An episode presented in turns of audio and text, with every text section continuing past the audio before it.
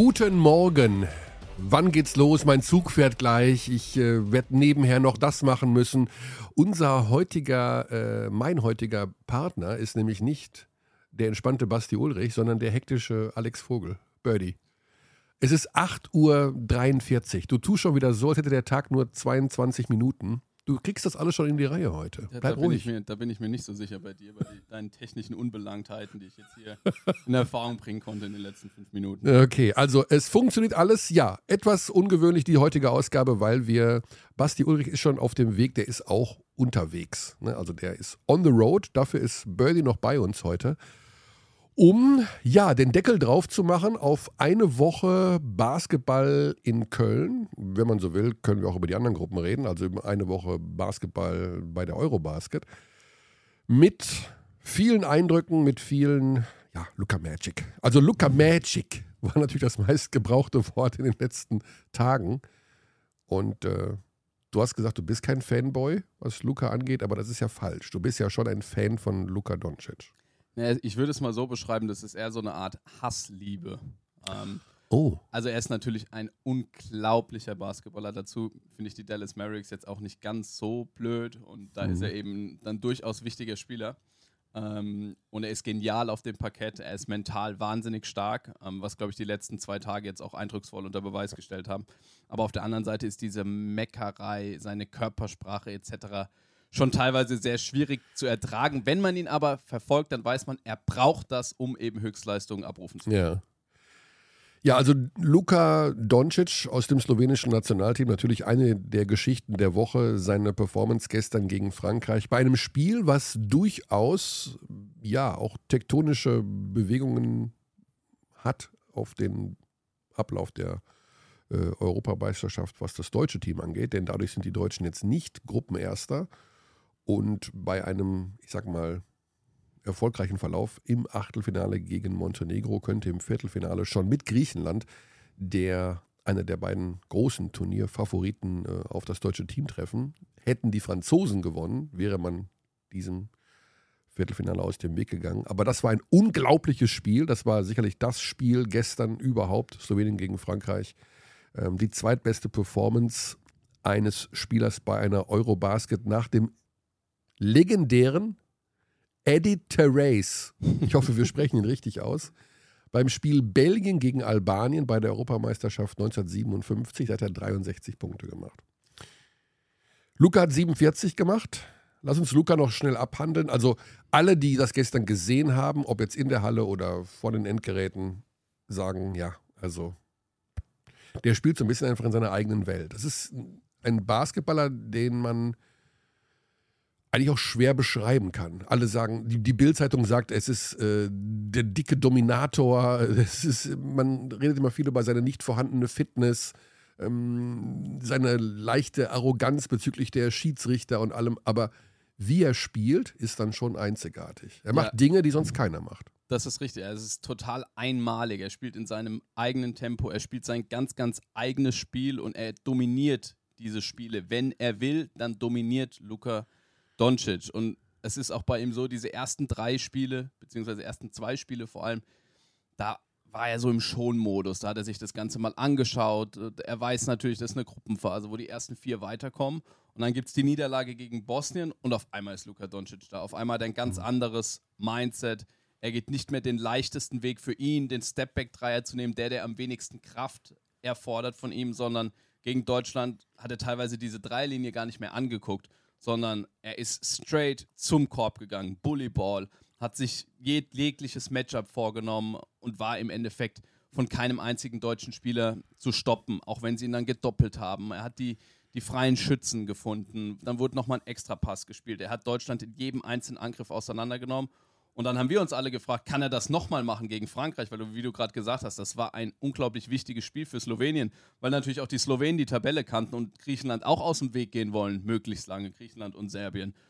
Und dann kommt er da raus, wie viele Stunden später? 18 Stunden später. Spiel war abends, Deutschland, Slowenien. Und dann Mhm. spielt er um, um 17.15 Uhr gleich wieder und haut eine Partie raus, wie wir sie noch nicht gesehen haben. Das war für mich mit Abstand die beste Performance eines Einzelspielers, die ich je live in der Halle äh, begutachten konnte.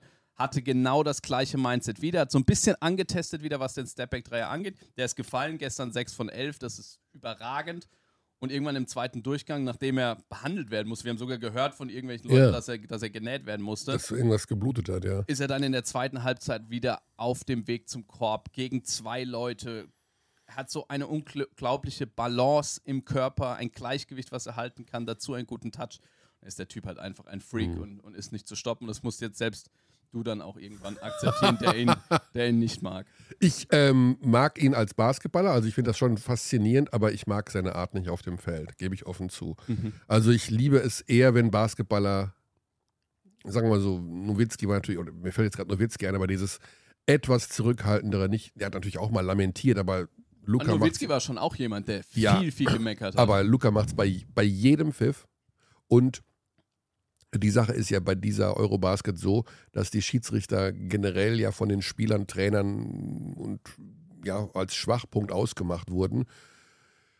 Und ich glaube, dass Luca da nimmt sich immer eben auch das schwächste Glied der Kette raus und Ja. wie er die Schiedsrichter bearbeitet, wie er sie anschaut, wie er minutenlang diskutiert nach jedem Pfiff, plus eben auch noch ein, ein Goran Dragic, äh, also individuell finde ich jetzt schon mal eh nicht gut. Und dann auch manchmal finde ich so ein paar Sachen übertrieben. Wie er post, wie er lacht. Das ist ja, natürlich, er ist ein Entertainer auch, er spielt mit den Fans, er holt die Fans ab. Das wollen wir auch irgendwie alles. Aber mir ist das bei Luca 10% drüber. Aber um Luka Doncic zu verstehen, muss man wissen, das braucht er. Er braucht diese Kommunikation mit den Fans, diese Kommunikation mit den Schiedsrichtern, diese Kommunikation, diesen Trash-Talk auch teilweise mit seinen Gegnern, dieses Flexen, um eben die beste Version von ihm selbst zu sein. Das ist Luka Doncic. So pusht er sich und das bringt ihn auch in dieses Level, auf dieses Level, das er jetzt hat. Das haben wir schon mal jemals bei einer Eurobasket, seitdem wir das beobachten, okay, das geht jetzt auch 20 Jahre auseinander,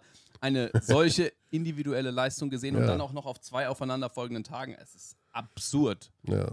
Also es gab äh, früher Nikos Gallis für die Griechen, Ja. der hat äh, Europameisterschaften ähnlich dominiert. Das ist natürlich schon eine Zeit her, aber das war auch so ein Typ. Der war von der Ausstrahlung her aber auch anders. Also der hat einfach das Ding da reingeschmissen und so Andy Obst-mäßig, so, ja, what the fuck, dann hau ich den nächsten auch noch rein. Also ja, Luka Doncic ist auf dem Weg, der Star dieser Eurobasket zu werden. Das war jetzt auch unser Einstieg. Also weiß ich nicht, die werden auf jeden Fall, denke ich mal, ihr Achtelfinale gewinnen. Die sind jetzt Erster geworden in der deutschen Gruppe.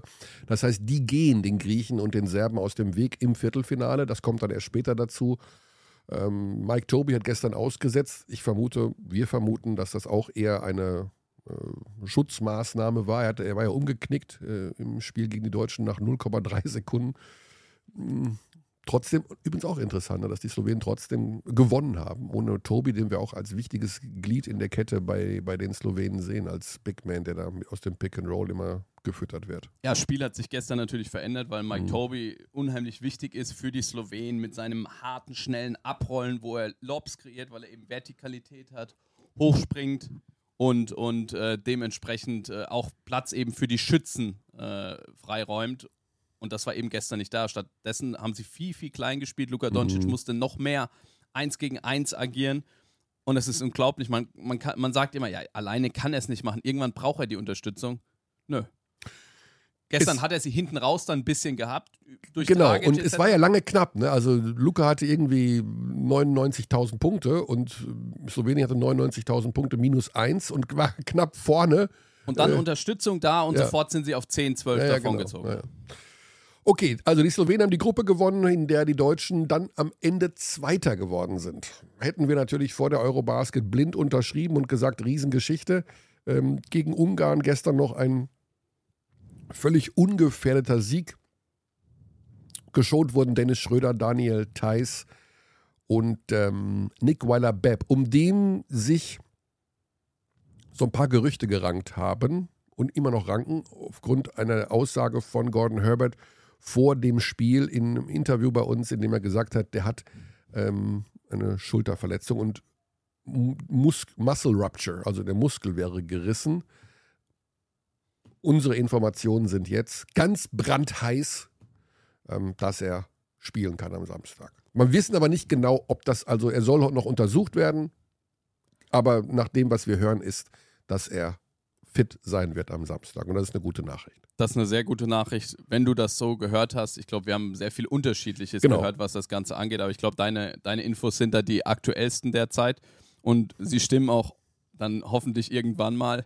Ähm, wäre, natürlich, wäre natürlich sehr, sehr wichtig für Deutschland. Mit Nicola Babb ist ein Starter. Ähm, Ja, die Offensive ist mit ihm deutlich statischer. Ich, ich habe das Gefühl, dann, wenn Leute von der Bank reinkommen, Andi Obst, Maodolo etc., dann wird das offensiv flüssiger, dann ist mehr Bewegung drin. Ähm, dann gibt es natürlich mehr Leute, die auch kreieren. Nick Weiler-Bepp kann das, aber hat das bei der EM auch in seiner Rolle noch nicht äh, in dieser Form gezeigt. Aber auf der anderen Seite ist er natürlich der primäre Verteidiger des meistens jeweils besten Guards, Flügels des Gegners. Ähm, und da hat er einen sehr guten Job bisher gemacht. Da macht er allgemein einen unglaublich guten Job. Er ist der beste Verteidiger dieser Mannschaft auf den kleinen Positionen, vielleicht sogar insgesamt. Von daher wäre es natürlich unglaublich wichtig, auch um diese Rotation, äh, die Gordy Herbert da gefahren ist, diese Zehner-Rotation, wenn wir Wobo mit rein, äh, reinrechnen, ähm, aufrechthalten zu können. Ja.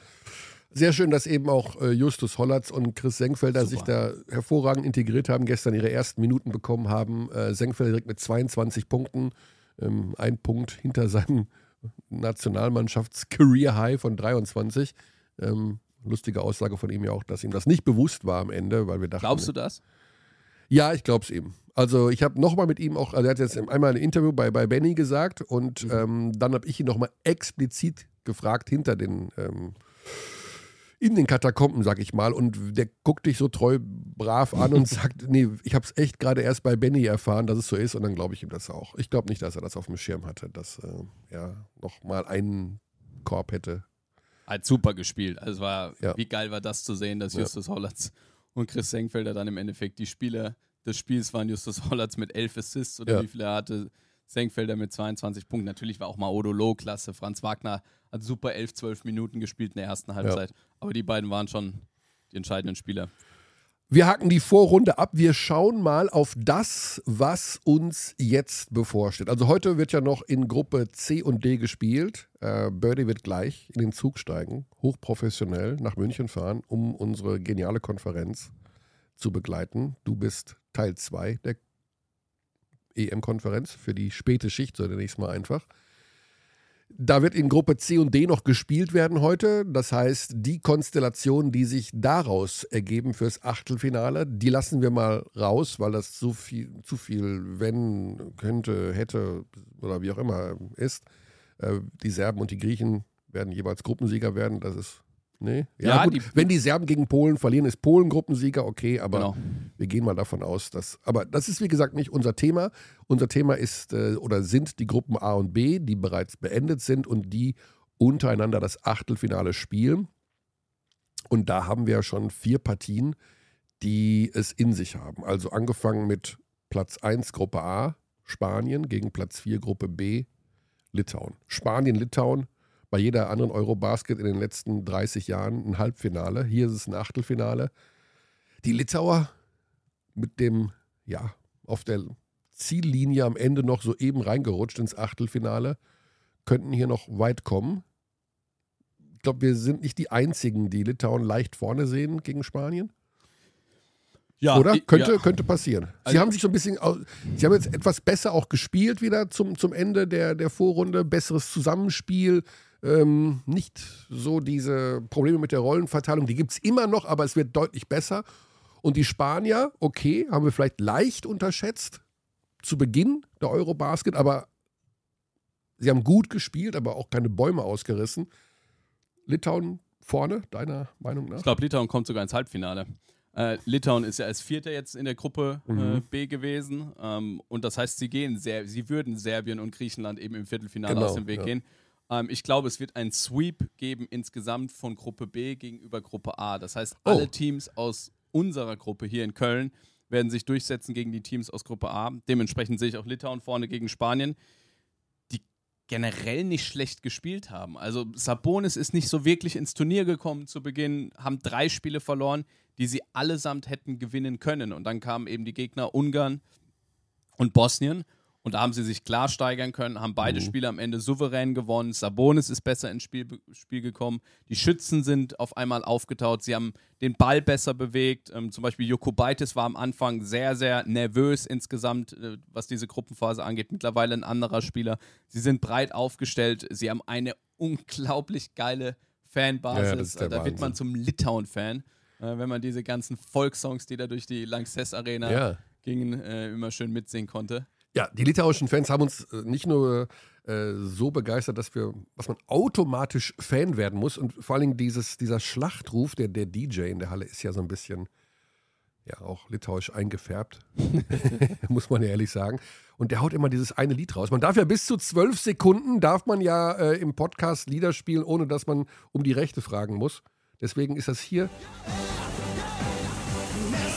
Das ist der Schlachtruf, sozusagen, dieses Lied, was durch die Arena geistert bei jedem Spiel. Der Typ heißt Tris Millionai. Darf nur zwölf Sekunden spielen. Also ein absolut, also man versteht kein Wort logischerweise, wenn nicht Litauisch kann, aber ja, die Fans rasten komplett aus. Das ist so ein bisschen ähm, das Mitgröl-Lied der litauischen Fans. So, Montenegro, Birdie. Nee, Quatsch. Wir, wir machen ähm, das deutsche Spiel zum Schluss. Das zweite, also wir sagen, Litauen hat Vorteile gegen Spanien. Spanien hat mir bisher nicht wirklich gut gefallen. Also erstmal die Gruppe war jetzt Ja. nicht die allerschwerste. Die Hernan Gomez-Brüder machen schon einen ganz guten Job, vor allem der große Willi Her Hernan Gomez. Aber es ist einfach nicht mehr diese spanische Mannschaft der vergangenen Jahre. Da gab es den Umbruch und Ist was da anderes. fehlt ja. viel individuelle Klasse, da fehlt viel Talent. Sie haben mir im Zusammenspiel teilweise ganz gut gefallen, aber ich sehe die Litauer deutlich stärker insgesamt aufgestellt. Nächste Achtelfinale? Slowenien, Belgien? Gut. Also da sollen wir da noch lange drüber reden? Ich weiß nicht. Also das ist No-Brainer.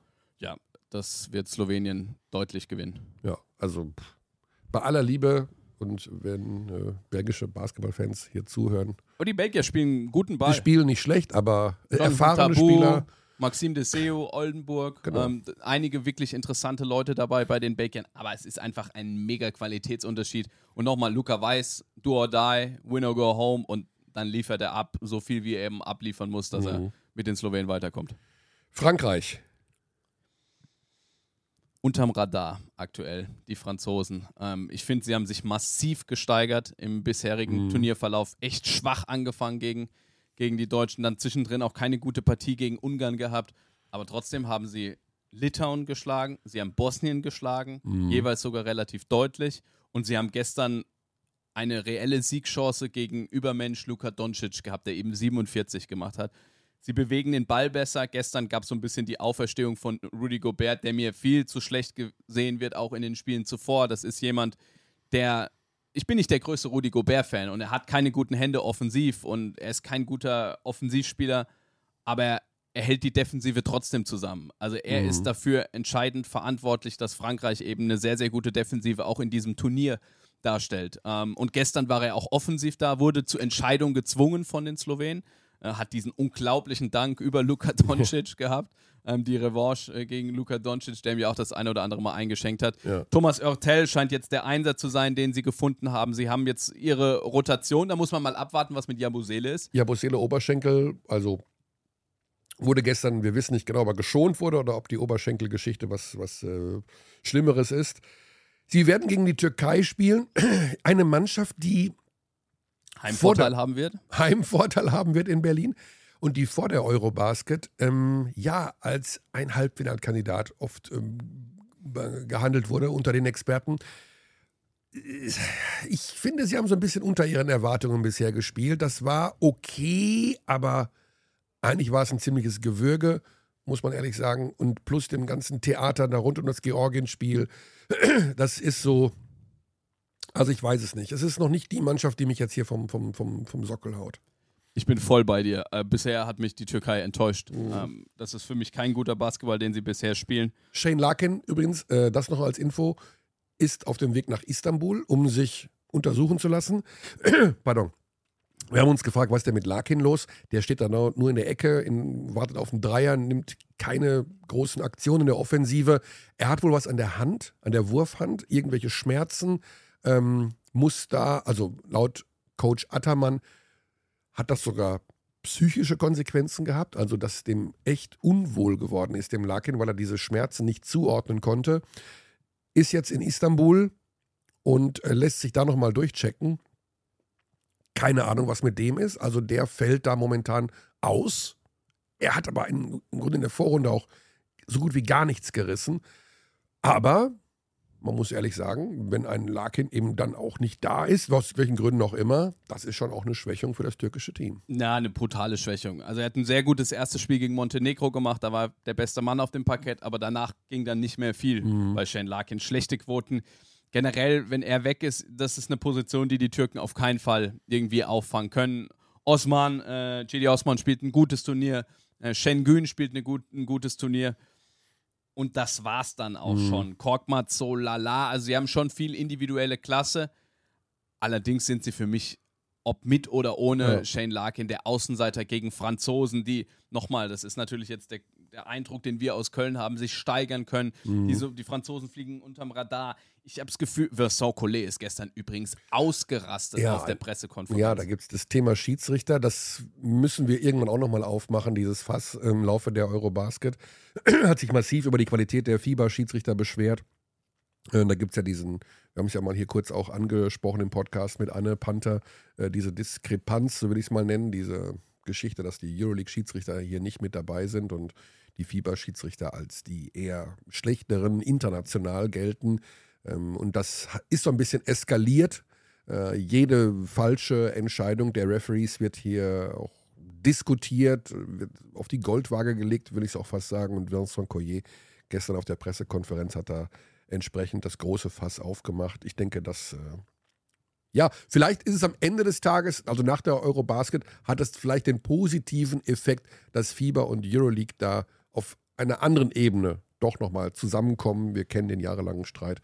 Die Hoffnung hatten wir schon häufiger. Die hatten wir schon häufiger und ähm, bis jetzt war äh, Scarlett Johansson auch noch nicht in diesem Podcast, aber wir, vielleicht ergibt sich das ja auch nochmal irgendwann. Okay, also Frankreich schlägt die Türkei. Deutschland schlägt Montenegro. Kommen wir zu dem Spiel, was uns natürlich mit am meisten interessiert, nämlich Deutschland-Montenegro. Samstag 17.30 Uhr geht's los mit der Vorberichterstattung bei Magenta Sport. Mmh, ein Spiel, man neigt dazu zu. Wir gucken schon zu sehr wieder aufs Viertelfinale, weil wir sagen: Ja, gut, Montenegro, pff, schlagen wir ja. Schlagen wir die einfach so mal im Vorbeigehen? Natürlich nicht. Ein Duodai-Spiel. Es ist ja. ein Spiel, wo alles passieren kann. Das klingt immer so einfach dahergesagt, aber es ist so, die Montenegriner. da ist es nochmal. ich hab's immer noch hier drauf. die, die sind abgezockt ohne Ende, mhm. Montenegro. Äh, die spielen auch teilweise so ein bisschen dreckig, aber noch im erlaubten Sinne.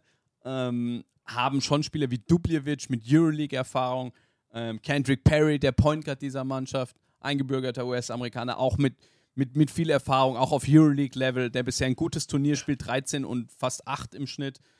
Die sind nicht auf die leichte Schulter zu nehmen, mhm. aber trotzdem, was Teamgefüge, was individuelle Klasse etc. angeht, Heimvorteil, spricht alles für Deutschland. Wobei da natürlich jetzt erstmals so wirklicher Druck da Druck ist. Da ist ja. Und die Erwartungshaltung ist gestiegen. Man erwartet, dass Deutschland Montenegro sogar auch deutlich schlägt.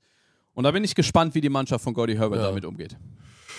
Wir reden mal mit einem der sich in diesen Drucksituationen vielleicht auch noch deutlich besser auskennt, nämlich mit unserem Experten Pasquale Rollero.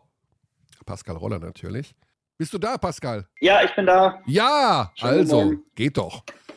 Hast du schon wieder, warst du noch so busy, dass du noch weitere Montenegro-Videos geschaut hast, dass du dir die Topscorer der montenegrischen Liga, wo spielen die überhaupt? Die spielen in der Adria League, ne? Denke ich mal alle. Ja, ja, die spielen, ja, oder halt, eigentlich spielen sie alle in Spanien, wie immer. Ähm, so. Machst du dir gerade einen Kaffee da oder was? Achso, das gehört nicht, gieß meine Blumen. Du gießt deine Blumen? Was hast du denn für eine Gießkanne? Die macht ja Geräusche. Nee, das war der Wasserhahn. Die Blume steht in der Küche, ja. Du gießt jetzt deine Blumen, das ist ja interessant. Okay, äh, eine Blume, die blüht. Oh, was ein Übergang, oder? Das ist das deutsche Nationalteam bei dieser Eurobasket. Äh, blüht denn diese deutsche Blume über das Achtelfinale hinaus? Nenn uns doch die Gründe, warum äh, das deutsche Team am Samstag Montenegro schlagen wird. Obwohl so viel Druck ja, auf dem Kessel jetzt ist und äh, Heim-EM und jetzt muss man gewinnen und do or die. Warum ist die Mannschaft stark genug, um das alles äh, zu packen?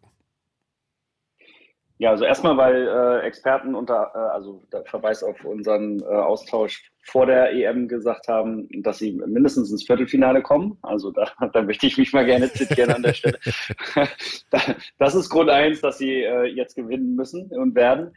Nein, ich, ähm, ich denke, also Montenegro ist natürlich auch kein zu unterschätzender Gegner. Also fünf Euro ins Phasenschwein, aber es ist ähm, natürlich ein Team, das man dass man nicht auf die leichte Schulter nehmen kann. Ähm, die sind ausgeglichen besetzt, die sind unangenehm, glaube ich, weil sie eben äh, auch zum Korb ziehen können, ähm, haben eine ganz vernünftige Rollenverteilung, aber sie sind halt auch auf der anderen Seite anfällig äh, aus meiner Sicht in der Verteidigung.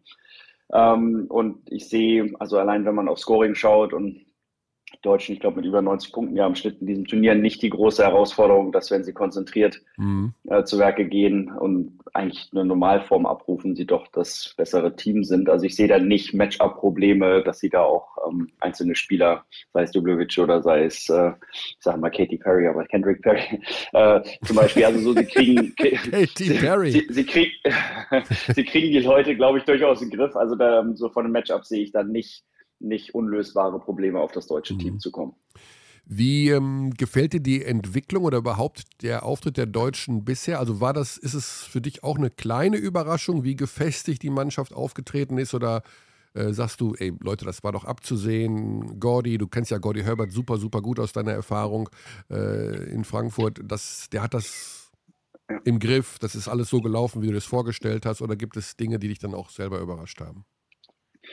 Also mich haben sie absolut überrascht, definitiv positiv überrascht. Ich war verhalten optimistisch vor der EM und ich sehe aber wahrscheinlich ohne jetzt auf so spielerische Details einzugehen, einfach ein geschlosseneres Team, als ich ähm, erwartet hatte. Also mhm. ein Team, das eine klare Struktur hat. Äh, das ist, dann sind wir doch beim Trainer, also sicherlich eine Stärke, die, die Rollenverteilung bei Gordy Herbert, die ist transparent äh, für alle anderen auch im Team und die ist einfach ähm, extrem gut äh, aus Erfahrung. Also er, er weiß Spieler einzusetzen und nach ihren Stärken zu beurteilen und ihnen entsprechende Rollen zuzuteilen. Aber das überträgt sich äh, so mein zumindest außenstehender Blick auf das Team auch, dass die Teamchemie zu stimmen scheint. Ähm, da hat man ja so in den letzten Jahren immer mal das Gefühl gehabt, das ist nicht ganz, ganz leicht gewesen hier und da. Ähm, manche Leute haben sich wohl manche Sachen rausgenommen, was dann auch äh, einfach der, der Teamstimmung nicht zuträglich war. Und ich glaube, das ist so ein ganz wichtiger Faktor, auch warum es funktioniert und warum diese Mannschaft so positiv überrascht. Und klar, also sie sind super gestartet. Eben, ich glaube, der Frankreich-Sieg hat, Frankreich hat schon sehr viel Push äh, gegeben, die, die Stimmung einfach, also für Spieler zu realisieren, wow, äh, die Halle ist voll, äh, wir werden irgendwie auch in der Öffentlichkeit gesehen und angenommen, ähm, hat dem Ganzen sicherlich nochmal ja, zusätzliche Energie verliehen und wir haben das bisher wirklich äh, bravourös gemacht. Mhm. Wir haben natürlich auch schon immer so ein bisschen geschaut, was dann im Viertelfinale passieren könnte, allein weil durch den Ausgang der Partie Slowenien gegen Frankreich es ja, ja mit entschieden wurde sozusagen, dass man, ob man ja. im, im Viertelfinale auf Griechenland trifft oder nicht. Ähm, würdest du, also lass uns jetzt ganz kurz und auch wirklich nur für achteinhalb Sekunden über ein mögliches Viertelfinale ja. gegen Griechenland sprechen, wo alle sagen, gut, dann ist dann halt da Endstation, weil ne, Janis kommt wäre man da auch wirklich chancenlos oder kann man die schlagen? Also in achteinhalb Sekunden würde ich sagen, chancenlos ist man nie. Es ist, es ist mhm. tatsächlich halt, ähm, es ist ein Turnier, es ist Tagesform abhängig mhm. auch, das kann durchaus passieren. Es ist aber eine klare, dann, oder es ist eine Außenseiterrolle, befürchte ich, weil einfach jedes Team mit ihm Matchup-Probleme hat, äh, mit Antetokounmpo und ja, auch die Deutschen müssen sich irgendwas einfallen lassen, aber ja, chancenlos ist man, glaube ich, nie. Ja. Jetzt sind, haben wir zwei Tage Pause. Aus deiner Erfahrung, ähm, was macht man als Spieler da im Wesentlichen? Also will man da nochmal äh, richtig trainieren? Will man doch nur die Beine hochlegen? Äh, will man vielleicht auch mal ein Bierchen trinken, abschalten? Wie, wie hält man die Spannung einerseits hoch und wie kann man sich andererseits auch ein bisschen ablenken? Ja, also was, was glaube ich positiver ist als früher, als wir gespielt haben, zum Beispiel, die, die Spieler sind diese kurzen Abfolgen von Spielen mehr denn je gewöhnt durch Euroleague und andere internationale Einsätze und die viele Fahrerei, also die Anzahl der Spiele ist ja hochgegangen. Deshalb geht es, glaube ich, tatsächlich primär um Regeneration. Also früher hätte ich gesagt, bei uns wäre es tatsächlich auch so gewesen, dass man im Rhythmus bleibt, definitiv mhm. eine Trainingseinheit noch, also oder Trainingseinheiten einbaut, wo man Puls nochmal hochjagt und ins Schwitzen kommt. Ähm, aber auch äh, da äh, wieder auf den Trainer verweisen, äh, äh, verweisend. Also Gordy ist auch tatsächlich jemand, der unheimlich viel Wert auf ähm, also Teambuilding und äh, Maßnahmen legt. Also ich könnte mir vorstellen, dass da auch was geplant ist, dass die mhm. Mannschaft nochmal äh, die Gelegenheit nutzt. Man zieht ja jetzt auch äh, dann um eben nach Berlin, aber vielleicht nochmal irgendwie ja zwei, drei Stunden was findet, wo man nochmal ein Stück weit rausgerissen wird aus, aus dem reinen äh, Basketball-Fokus und vielleicht nochmal irgendwie eine schöne Abwechslung fürs Team findet. Also ich glaube, das wäre auch durchaus zuträglich. Aber klar, die Spieler sind natürlich auch froh, wenn sie mal einen Tag vielleicht ähm, ja, Familie sehen oder ähnliches. Also ich glaube auch, das ist ähm, eine bekommene Abwechslung, wenn man jetzt äh, diese äh, Pause einfach vor sich hat. Und das hat ja für den einen oder anderen Spieler auch schon gestern begonnen beim Spiel, dass man, ähm, also Nick Weiler-Bepp und so weiter und äh, Dennis ähm, einfach pausieren konnte und ein bisschen Kraft schon mal schöpfen ja. konnte. Okay, dann legen wir uns also fest, die Deutschen gewinnen gegen Montenegro. Wir haben hier gerade mit Birdie schon äh, über die anderen bereits feststehenden Achtelfinalpartien philosophiert. Wir glauben, dass Litauen Spanien schlägt, dass Frankreich die Türkei schlägt und dass Slowenien Belgien ja. schlägt. Wäre das auch so deine da Richtung? Ja, da bin ich tatsächlich bei allen drei auch dabei. Also ähm, ich habe schon das eine oder andere Spiel aus den anderen Gruppen gesehen und einfach dieser Vergleich in der Todesgruppe, mhm. äh, wenn man es so nennen will. Aber also die, das Niveau der Spiele war schon teilweise ein anderes. Ähm, und also auch klar, also ich, ich bin tatsächlich bei diesen drei äh, Vorhersagen, ähm, äh, würde ich mich anschließen. Von dem, was ich gesehen habe, sehe ich da doch Vorteile ja. für. Die Gruppe B, die Gruppe B fegt also die über die B, Gruppe A ja. hinweg. So könnte die äh, Überschrift lauten das, für die Achtelfinalpartien am Das Samstag. kann passieren, ja, ja. durchaus. Pasquale Rolero, dann wollen wir, dass du ja, weiter deine Blumen gießt. Und äh, gibt es nur eine Blume eigentlich oder gibt es da mehrere im, im Haushalt Roller? Äh, es, es, gibt wenige, aber die äh, drei Blumen, die, die, die, pflege ich mit großer Inbrunst. Ja, ich, äh, ja. ich habe eine Freundin, die hat 40 Pflanzen zu Hause. Da komme ich nicht mit. Ja, und ich kriege auch nicht mehr die Schlüssel, ähm, irgendwie, wenn, wenn ich da mal ein paar Tage irgendwas betreuen soll, weil sie beruflich unterwegs ist oder so, hat sie gesagt, nee, die gehen dann leider alle ein. Ich habe nicht so den grünen Daumen.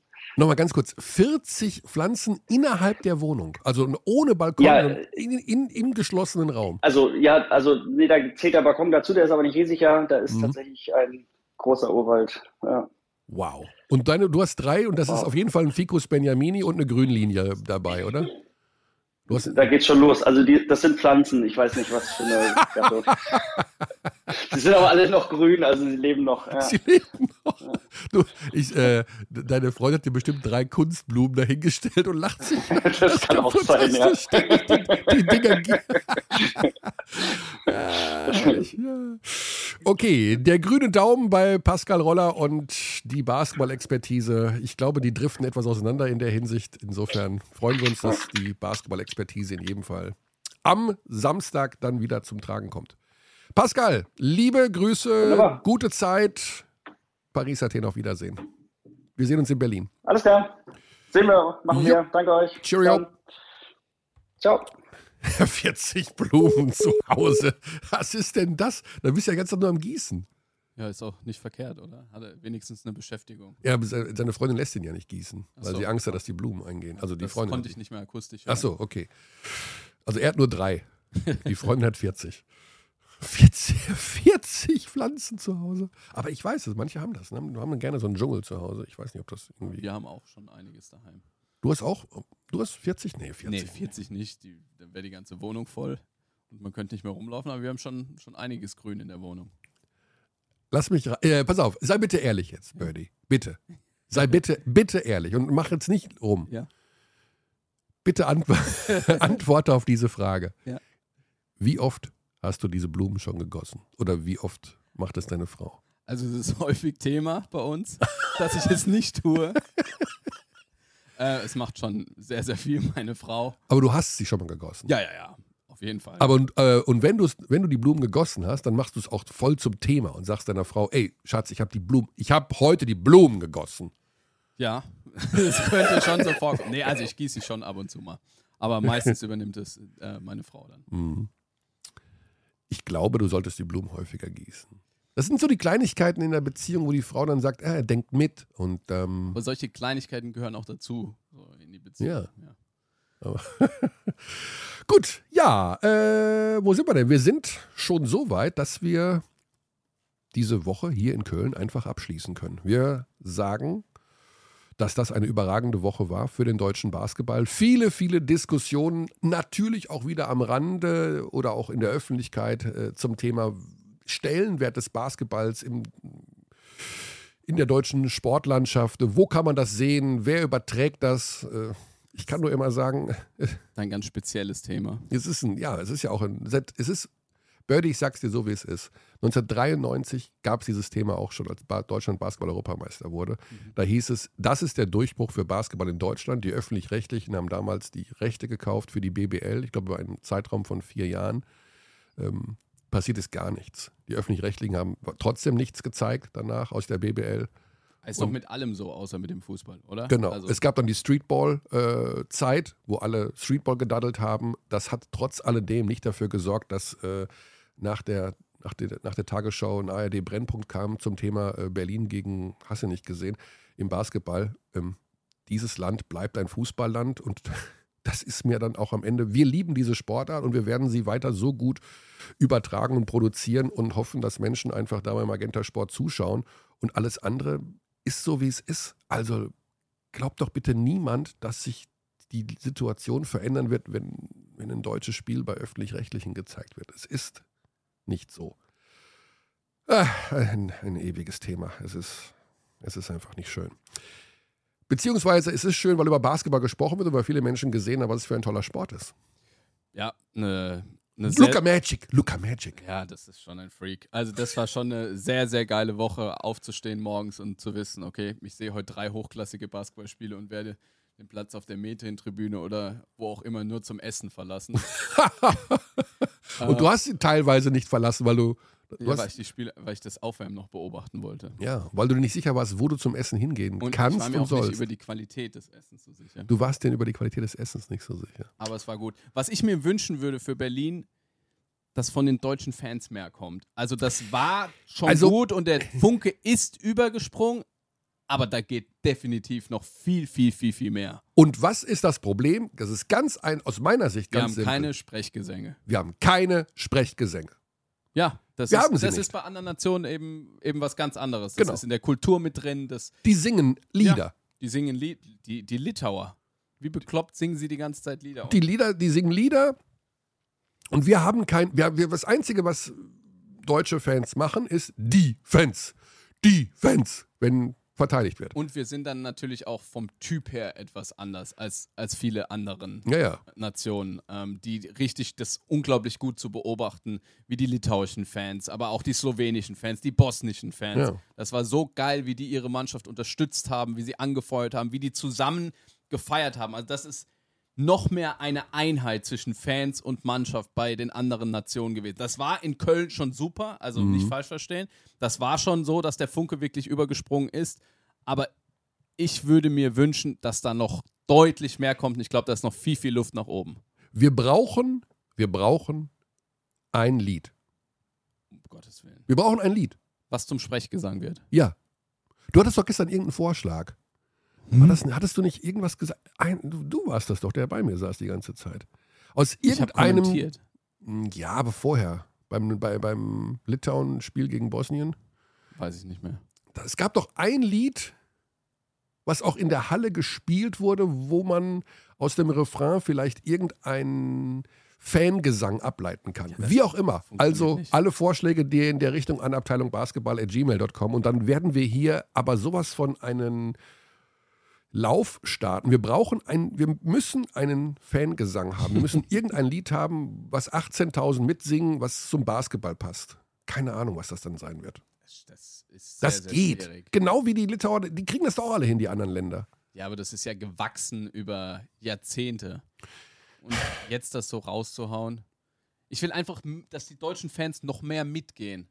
Das war gegen Litauen schon. Aber dafür muss man ja singen. Du kannst ja nicht immer nur Defense, la la la la la la. Du musst ja irgendein Refrain haben, irgendwie, keine ja. Ahnung, jetzt nicht atemlos durch die Nacht oder sowas, aber halt irgendwas in der Richtung. Irgendeinen bekannten Gassenhauer, den man auf Basketball. Ja, mach doch mal einen Vorschlag. Weiß ich nicht, muss ich drüber nachdenken. Mache ich jetzt auch. Ich denke drüber nach. Mach das. Sonntag komme ich mit einem Vorschlag in unserem nächsten Podcast. Ja. Wir müssen da was machen. Das geht so nicht weiter. Wir, wir, müssen auch ein bisschen südeuropäischer werden in der Hinsicht. Ich weiß gar nicht, ob die Nordeuropäer das auch so machen. Litauer. Ja, die Litauer, gut, die sind speziell. Ja, gut, bei denen ist es ja auch Sportart Nummer eins. Ja, aber vor allem die Fans, die Serben, die Bosnier, die Slowenen, ähm, das ist schon, schon sehr, sehr gut zu beobachten, äh, wie, wie die da mitgehen und ah, das, das macht einfach Spaß dazu zu gucken. Das gibt den einzelnen Teams dann immer nochmal einen richtigen Push. Und genau diesen Push, äh, den haben die Deutschen bekommen in Köln, aber ich nochmal, da muss mehr kommen. Wenn wir Griechenland, ich denke jetzt schon ans Viertelfinale, wenn wir Griechenland im Viertelfinale schlagen wollen, dann muss noch mehr da sein. Dann machen wir hier den Deckel drauf auf unsere heutige Folge von Abteilung Basketball. Birdie, vielen Dank, dass du Basti hier mehr als nur ersetzt hast. Das freut mich sehr, aber schön, dass Basti dann auch wieder übernehmen kann am Sonntag. Basti wird wieder übernehmen. Äh, der ist on the road und wir haben in unserem Team mal rumgefragt. Also das muss man auch mal dazu sagen.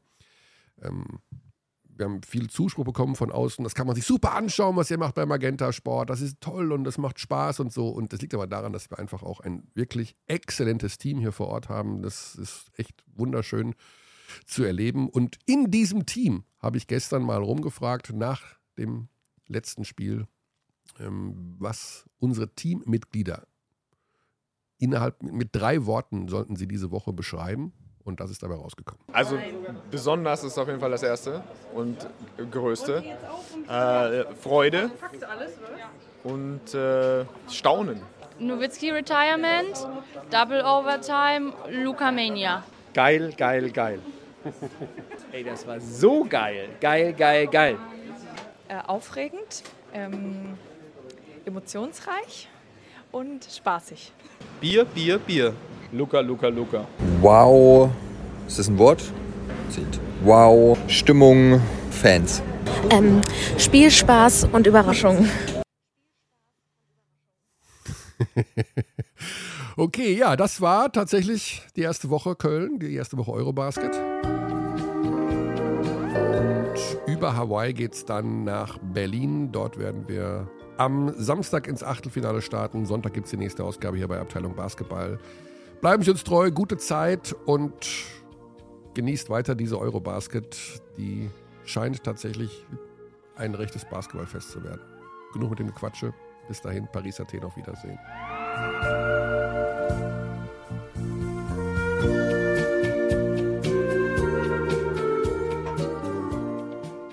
We treat people here with complete respect.